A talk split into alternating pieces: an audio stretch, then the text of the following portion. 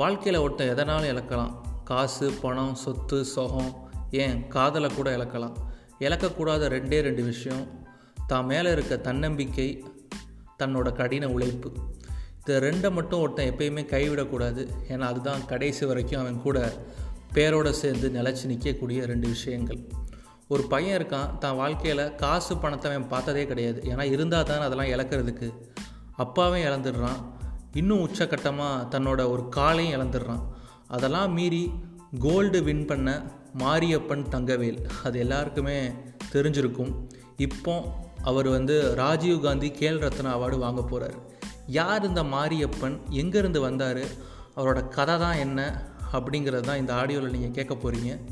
என் மக்களுக்கு வணக்கம். சம்பவம் பை அஸ்வர் கேட்டுக்கிட்டுருக்கீங்க. அதாவது சேலம் டிஸ்ட்ரிக் பெரிய வடுக்கன் பட்டி, அதான் அவரோட ஊர். அங்கே வந்து ஜூன் இருபத்தெட்டு ஆயிரத்தி தொள்ளாயிரத்தி தொண்ணூத்தஞ்சில் தான் பிறக்கிறாரு. அவங்க அப்பா தங்கவேலு, அவங்க அம்மா பேர் சரோஜா. அப்பா வந்து அம்மாவை எப்பயுமே அடிச்சுக்கிட்டே கொடுமைப்படுத்திக்கிட்டே இருப்பாராம். ஸோ வந்து அவங்க அம்மாவோட உழைப்பில் தான் எல்லாருமே வாழ்ந்துருக்காங்க. இவர் கூட பிறந்தவங்க அஞ்சு பேர், மொத்தம் ஆறு பேர் இவங்க குடும்பத்தில், மாரியப்பன் உட்பட. ஸோ வந்து அப்பா வந்து கொஞ்ச காலத்திலேயே இவங்களை விட்டுட்டு போயிடுறாரு. போயிடுறாரு மீன்ஸ் தனியாக தவிக்க விட்டுட்டு அவர் கண்காணாத இடத்துக்கு ஓடி போயிடுறாரு. அம்மா தான் எல்லா வேலையும் பார்க்கணும். அவங்க அம்மா பண்ண வேலையெல்லாம் நீங்கள் பார்த்தீங்கன்னா உண்மையிலே கண்ணு கலங்கிருன்னு தான் சொல்லணும். ஏன்னா இது மாரியப்பன் அப்படிங்கிற ஒரு பையனோட வெற்றி மட்டும் இல்லை, ஒரு சிங்கப்பெண் அதுக்கு பின்னாடி இருக்கிறாங்கன்னு நினைக்கும் போது உண்மையிலே ரொம்ப பெருமையாக இருக்குது.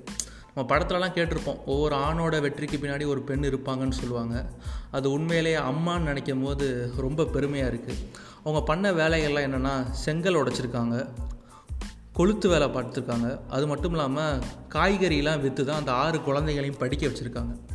ஸோ மாரியப்பன் நீ ஸ்கூலுக்கு போட அப்படின்னு சொல்லி அனுப்பிச்சி வச்சுருக்காங்க. அஞ்சு வயசில் நடக்கக்கூடாத ஒரு ஆக்சிடெண்ட், பஸ் ஆக்சிடெண்ட் ஆகி அவரோட கால் வந்து பறி போயிடுது. ஸோ வந்து வாழ்க்கையில் ரொம்பவே உடஞ்சி போயிடுறாரு. தான் பையனை எப்படியாவது காப்பாற்றணும் அப்படின்னு சொல்லிட்டு அவங்க அம்மா எங்கெல்லாமோ கடன் வாங்கி ஒரு மூணு லட்சம் ரூபாய் தேத்தி காலை எப்படியாவது சரி பண்ணிடலான்னு பார்க்காங்க. பட் சரி பண்ண முடியல.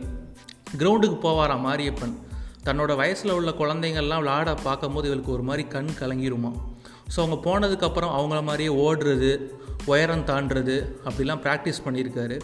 தன்னோட ஃப்ரெண்ட்ஸ்டையும் இந்த மாதிரி உயரம் தாண்டுறது ஓடுறதெல்லாம் பண்ணோன்னே இவன்ட்டு ஏதோ ஒரு திறமை இருக்குது அப்படின்னு சொல்லி இவன் பிளட்லேயே ஒரு அத்லட்டாக இருப்பான் அப்படின்னு சொல்லி ஃப்ரெண்ட்ஸ்லாம் நம்புகிறாங்க. எல்லாருமே மோட்டிவேட் பண்ணுறாங்க. இவரும் ஹை ஜம்பில் சும்மா வேறு லெவலில் மாஸ் பண்ணுறாரு. அதுக்கப்புறம் தன்னோட கோச்சை சந்திக்கிறாரு, சத்யநாராயணன் அப்படின்னு சொல்லிட்டு. நீ பெங்களூருக்கு வா, அங்கே வந்து ட்ரைனிங் எடு ஹை ஜம்புக்கு அப்படின்னு சொல்லிட்டு. இங்கே ஒலிம்பிக் நடக்கும், அங்கே பார்ட்டிசிபேட் பண்ணோன்னே ரியோ டூ தௌசண்ட் சிக்ஸ்டீன் அந்த ஒலிம்பிக்கில் தான் நம்ம ஆள் கோல்டு மெடல் வின் பண்ணார். அவர் வின் பண்ணது கோல்டு மெடல் மட்டும் இல்லை, ஒட்டுமொத்த தமிழர்களோட இதயங்களையும் இன்னி வரைக்கும் வென்றுட்டே இருக்காருன்னு தான் சொல்லணும். அதுக்கப்புறம் அவர் கிடைச்ச அவார்டெலாம் லிஸ்ட்டு போட்டு மாலாதுன்னு தான் சொல்லணும்.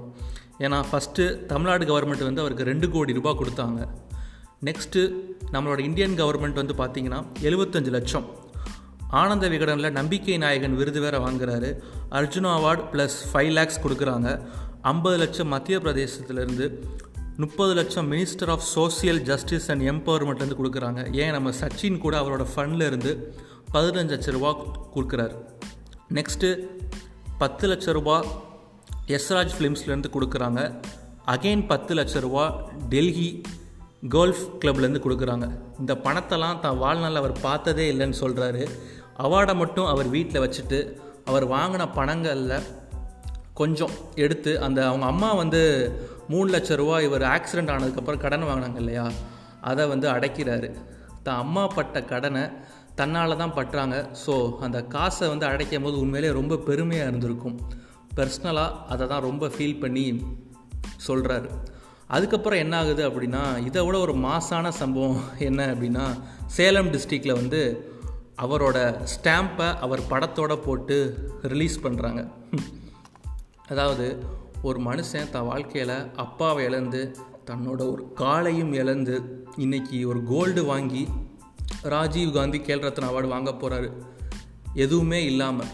ஸோ நமக்கு ஆண்டவன் கால் கை எல்லாமே கொடுத்துருக்கான். எதுவுமே இல்லாமல் ஒருத்தரால் இவ்வளோ தூரத்துக்கு வர முடியுதுன்னா நம்மளாலையும் கண்டிப்பாக நம்ம நினச்ச தூரத்துக்கு கண்டிப்பாக அடைய முடியும்னு நான் சொல்லுவேன்.